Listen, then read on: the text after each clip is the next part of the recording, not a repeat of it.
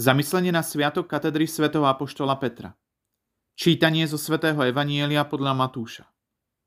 Keď Ježiš prišiel do okolia Cezarej Filipovej, pýtal sa svojich učeníkov.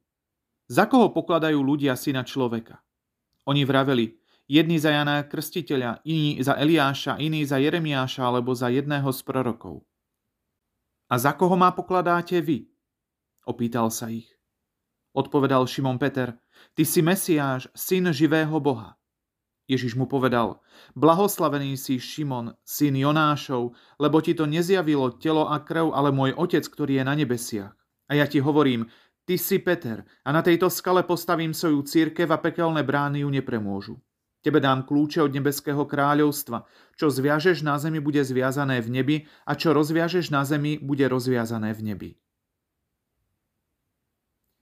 Dnes slávime sviatok katedry svätého Petra.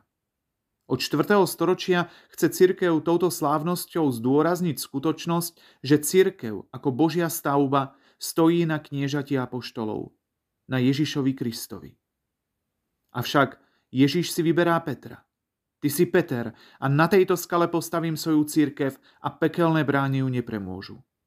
A on má na zemi viesť všetky národy, má byť hlavou všetkých ďalších nových apoštolov a privádzať ich k pánovi.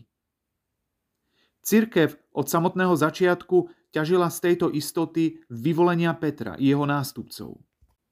Každý Peter, pápež, bol a je zdrojom jednoty a povzbudenia v ochotnej službe lásky a v ohlasovaní Evanielia. Ježiš po svojom zmrtvých staní potvrdil Šimonovi Petrovi túto jeho misiu, službu.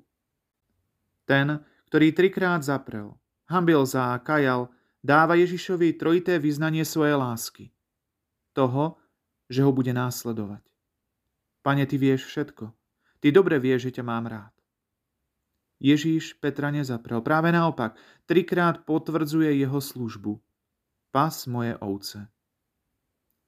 Autoritu, ktorú Peter dostal, si nezaslúžil. Nebola mu daná kvôli jeho zásluhám, nekúpil si ju dostal ju.